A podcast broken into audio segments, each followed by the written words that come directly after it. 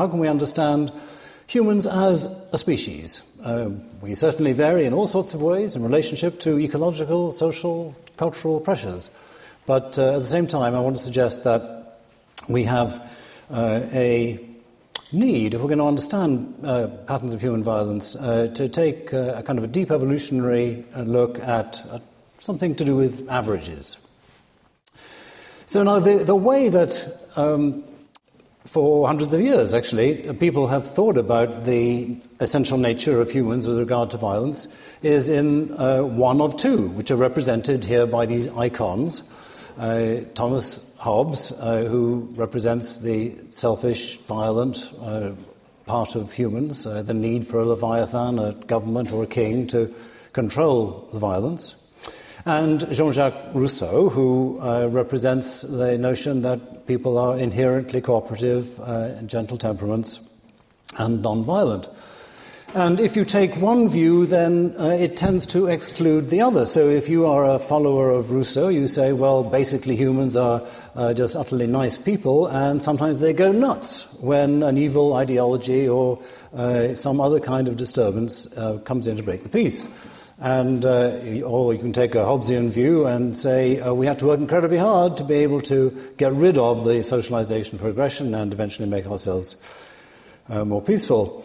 Well, uh, of course, a resolution of this is what uh, Chris Boehm, among others, uh, suggested 15 years ago, which is that the answer is uh, both of these things are true. But in that case, how can both things be true? Because they seem to be opposites. So that's what I want to address. And the mechanism I want to uh, bring in here is the notion that we should be paying more attention than we have to the possibility that uh, humans have been subject to two different kinds of selective pressure with regard to two different kinds of aggression. So, one of them is, uh, we'll call it proactive, predatory, premeditated aggression. Uh, the aggression that results from men sitting around a campfire saying to themselves, you know, those bastards who live five miles away, they really deserve us to go and raid them. And the other, the reactive, uh, impulsive, explosive, um, uh, is, uh, is what happens when uh, two men in a bar uh, after too much drink. Uh, one of them says, Your mother's ugly, and the other one says, No, you know, you live in a farmyard with your daughter. And uh, all of a sudden, they go out and have a fight on the uh, parking lot, which is in fact the commonest form of American murder, in the parking lot outside the bar. So I want to suggest that these two are separable and usefully separable. And I understand that in doing this, I'm bound to be very simplistic. Uh, it is certainly the case that any individual has a propensity for both of these, and any individual action can involve both of these forms. But nevertheless, people all over the map have found it useful to make a distinction here. So, developmental psychologists find it useful to distinguish children according to their propensity for reactive or proactive aggression. And uh, psychiatrists, the same with adults. In fact, it's becoming uh, an important diagnostic tool in thinking about domestic abuse. There are psychopathologies where you have um, uh, explosive disorders on the one hand, uh, fitting the reactive, and uh, psychopathy, which is more associated with proactive aggression. You've got experimental models of uh, types using the same species that Donald Pfaff spoke about uh, recently. And, uh, and then you've got observational models that tell the story. I mean, these photographs are of, uh, on the one hand, uh, on the left, you've got baboons escalating a fight, that's uh, reactive aggression. On the other hand, you've got baboons doing what Anne Pusey was describing for lions, where uh, males will stalk infants, not out of any kind of explosive reaction, but just deliberately to go and kill. Okay, so. Um, what we're talking about here are uh, these two different types, and um, I'm going to suggest they've been subject to different kinds of selection pressure. So I want to just emphasize the possibility that uh, there are different mechanisms, sufficiently different, that selection can act in different ways on them. Reactive aggression. You've got the trigger being some kind of upset, somebody is in your face. You're highly aroused. The thing gets going quickly, and uh, the aim of the reactive aggression is to get rid of whatever it is is in your face. And uh, the target is quite easily switched. So all of a sudden, you know, you don't want to be near that guy in the bar who's having a row with the one who said his mother is ugly. On the other hand, you've got the proactive, where the, a desire is conceived for something, whether it's power or status or money or women or whatever it is. And with low arousal, you plan the thing, and the aim is to achieve a goal. It's not to just lash out at anyone who's there. Uh, you stay with your consistent target. One of the interesting features of the, these two different styles of aggression is that no drugs are known, I believe that is still correct, uh, that can interfere effectively with proactive aggression. Whereas with reactive aggression, you've got your SSRIs that can indeed, fitting with what uh, Donald Pfaff was saying earlier, uh, interfere with um, the uh, low serotonin problem. And uh, if we look at the animal models, we have evidence of uh, different uh, mechanisms in terms of uh, brain activation. So, reactive aggression uh, is activated through the mediobasal part of the hypothalamus, proactive by the lateral, and so on. Uh, there are particularly dramatic experiments by Adrian Raine and colleagues showing that um, low prefrontal cortex activity is associated with murdering in a reactive rage, uh, but not with um, uh, proactive murderers. So, uh, if we can establish that these two kinds of aggression are different, then let's think about, first of all, chimpanzees. So, intergroup violence in chimpanzees. The pattern of uh, intergroup violence is uh, that um, a, a, large group, uh, on average eight according to the latest data, target a lone individual, a massive imbalance of power. Now, they target them by finding them as a result of going on a border patrol that we heard about, and sometimes what, making what's called commando raids, making a deep penetration into a neighboring territory looking for opportunities to attack somebody. There is no provocation. There is no evidence that this is the result of a shortage of food or a shortage of females. In fact, it's kind of the opposite. It's more likely to happen when there is more food, if anything, uh, at least that is the expectation, because that's when larger groups can uh, more easily be formed. They get very excited about the opportunity to, to make these kills, but they only do it when they are completely safe. In fact, a remarkable feature of these attacks is that uh, in killing an individual who is fighting for his life, none of them have yet been seen to be hurt badly out of, uh, what are we, 152 kills recorded uh, so far. So, of course, the killing is meant to be adaptive, uh, even though there's still a tweak of, uh, of, a worry about exactly how you solve the collective action problem of, of getting everybody to be involved in that. But as we heard today, there are various kinds of benefits. So, the implication of uh, what I would like to call the imbalance of power hypothesis is that you had in the past, in the EEA, the uh, Environment Evolutionary Adaptiveness, uh, during the Paleolithic, you've had uh, extreme imbalances of power occurring commonly for chimpanzees, very low risk of death for the aggressors because you've got enough of them, 8 to 1. And under these conditions, natural selection is favoring a tendency for unprovoked killing because it tends to lead to success of the type we heard about this morning.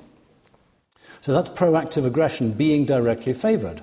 Okay, now, here is a description of war in the Andaman Islands, uh, the uh, ultimate place for studying hunter gatherers in many ways, because you've got an entire archipelago with no farmers there until very recently.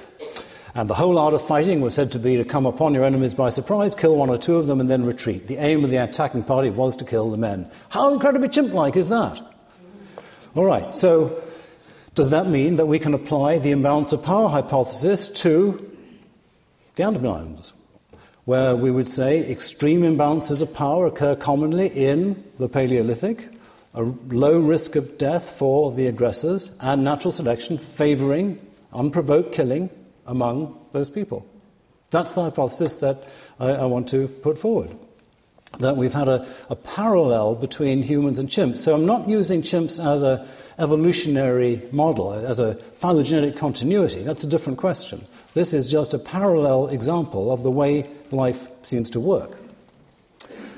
So there's a, a, challenge, there are various challenges, but I just want to just mention this one, which is that um, there's a lot of variation among hunters and gatherers. Uh, and you will find people who draw attention to um, uh, the fact that many hunters and gatherers have peaceful relationships with their neighbors. If that's the case on a systematic basis, in ways that echo the conditions in the Paleolithic, then there would have been little opportunity for selection to favour proactive aggression. Well, uh, to cut a long story short, I suggest that um, the cases where we have hunters and gatherers being frequently peaceful with their neighbours fall into two categories. One is where the neighbours are members of their own society. And so I totally acknowledge and accept that within societies, within the 500 or 1,000 people that typically make up a hunter gatherer society, within that collection of, uh, of bands, then typically you have lots of peaceful relationships among those bands. But what about between societies, between different ethno linguistic groups, where it's not so easy to communicate because you're speaking different languages or, or different dialects? Well, I, I would like to, to, draw attention to uh, this example of the Central Inuit, uh, a peaceful society as listed. Their present attitude is well expressed in a speech. In olden times, we fought so that the blood ran over the ground. Now we fight with button blankets and other kinds of property. Life changes.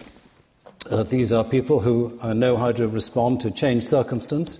I want to suggest that where we see peaceful relationships between neighbouring hunter gatherer groups or hunter gatherer groups with a neighbouring society of another type, such as uh, uh, farmers, then their non-violence is very sensible and strategic, but it doesn't tell us much about what it would have been like in the Paleolithic.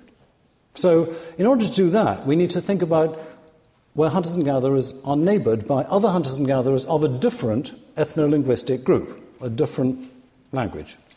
And that means we go to a world system. And if in the world systems we find the kind of conditions that would lead to proactive aggression, then we're on the right track. Well, there are not many nomadic hunter gatherer world systems. People might quarrel with this particular selection of, of six, uh, maybe add one or two others, and maybe the Aché.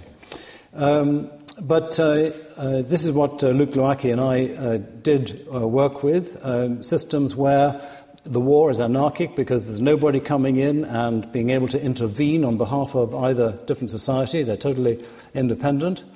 And in those, we looked at the various kinds of um, behavioral that related to war. Um, and they all shoot on sight. Uh, and they all have ambushes and, and raids.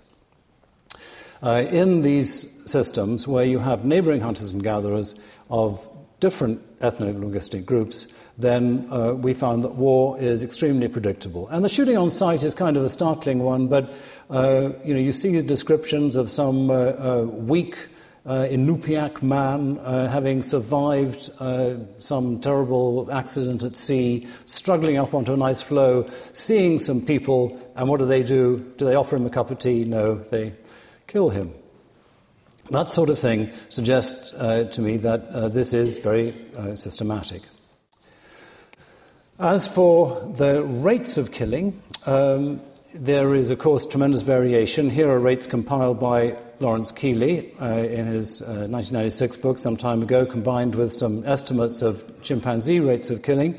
The chimpanzees are very poor, will certainly uh, get better over the years. In fact, we could already get a little bit better than these ones.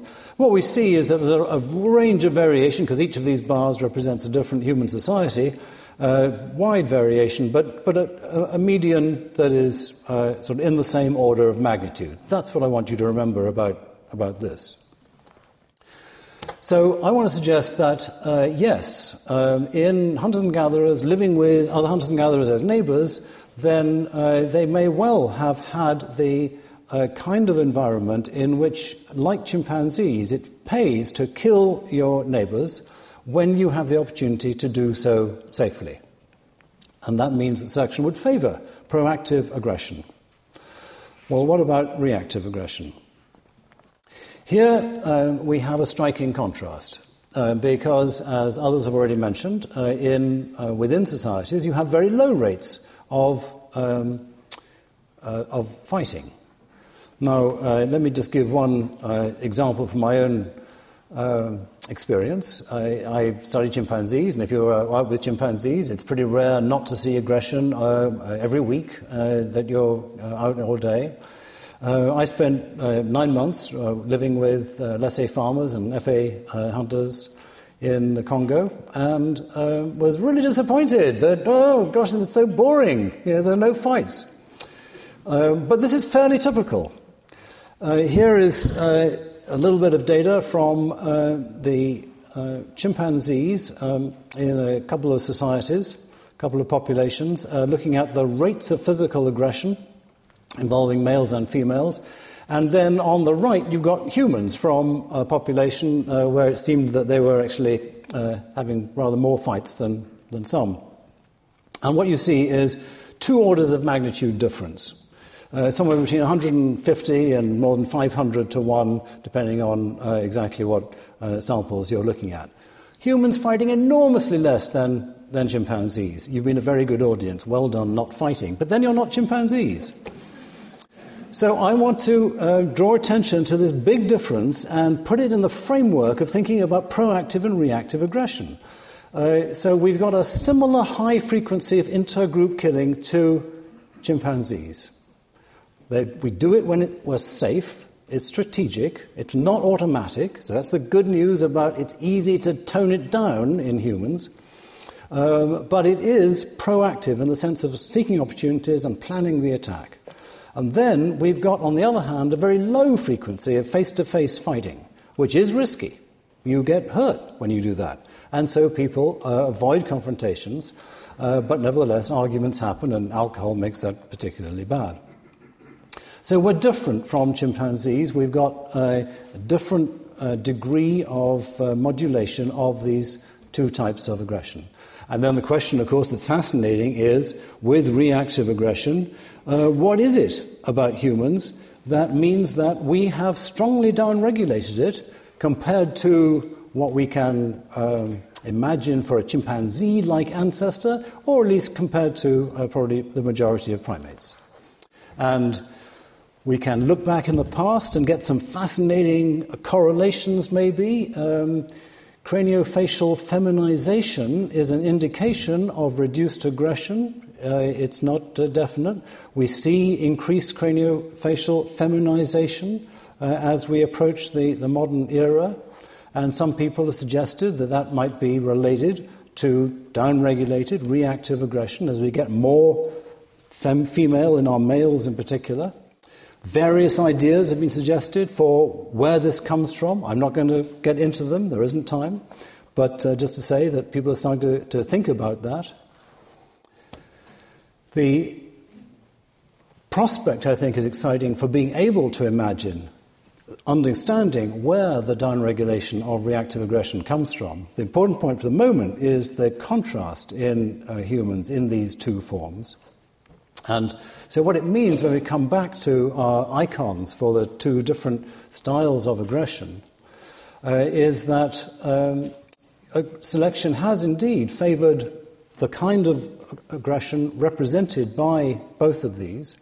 And what, of course, is exciting, as Josh Goldstein in his Winning the War on War and Steve Pinker in his Better Angels of Our Nature have drawn attention to, is the declining rates of violence, which all reflect the fact that uh, the peaceful, cooperative, downregulated reactive aggression uh, represented by Rousseau is able to have some effects on our proactive style. Thank you.